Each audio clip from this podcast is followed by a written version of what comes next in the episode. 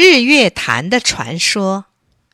从前，在台湾的一条大河边，住着一对青年夫妇，男的叫大坚哥，女的叫水社姐。有一天中午，忽然轰隆一声，顿时天地一片墨黑。晚上，月亮刚出来，又一声轰响，月亮也不见了。没有了太阳和月亮，人们怎么生活呢？夫妻俩决心找回太阳和月亮。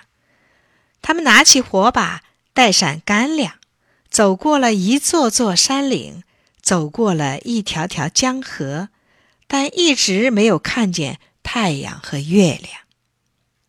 一天，他们刚走到一座大山上，就望见远处有亮光在闪动。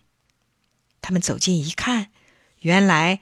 前面不远的深潭里有两条恶龙，一条公龙，一条母龙。公龙吞了太阳，母龙吞了月亮。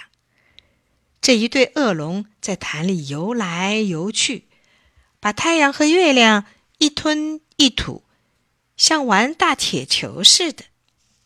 大尖哥和水社姐走到潭边的大石头上，轻声商量着。要杀死恶龙，夺回太阳和月亮。忽然，大石头下冒出烟来，冒出烟的地方原来是一个很深很深的岩洞。他们俩手拉着手钻进岩洞，走了好长时间才出了洞。一出洞，就看见一位白发苍苍的老婆婆在煮饭。老婆婆见来了两位青年男女，急忙过来抓住他们的手，说：“你们怎么到这儿来了？要是撞见恶龙，你们就没命了。”原来他是几十年前被恶龙抢来，专门煮饭的。他们问：“有什么办法除掉恶龙呢？”老婆婆说：“有，只是你们办不到。”有一次，我听恶龙在说：“要是弄来阿里山底下的金斧头丢进潭里，他们就完蛋了。”大剑哥说：“老婆婆，我们一定要挖出金斧头，杀死恶龙。”老婆婆见他们这样坚决，就给他们一把大锅铲，一把大火钳，说：“这是龙的东西。”比锄头耐用，你们拿去挖山吧。夫妻俩来到阿里山脚，一个用锅铲挖土，一个用火钳凿地，凿呀挖呀，不知道过了多少天，终于挖到了金斧头。他们拿到金斧头，一直朝大潭跑去。这时候。恰好恶龙又在潭里吞吐着太阳和月亮玩耍，他们立刻把金斧头丢下潭去。猛然，水底一声巨响，恶龙被杀死了。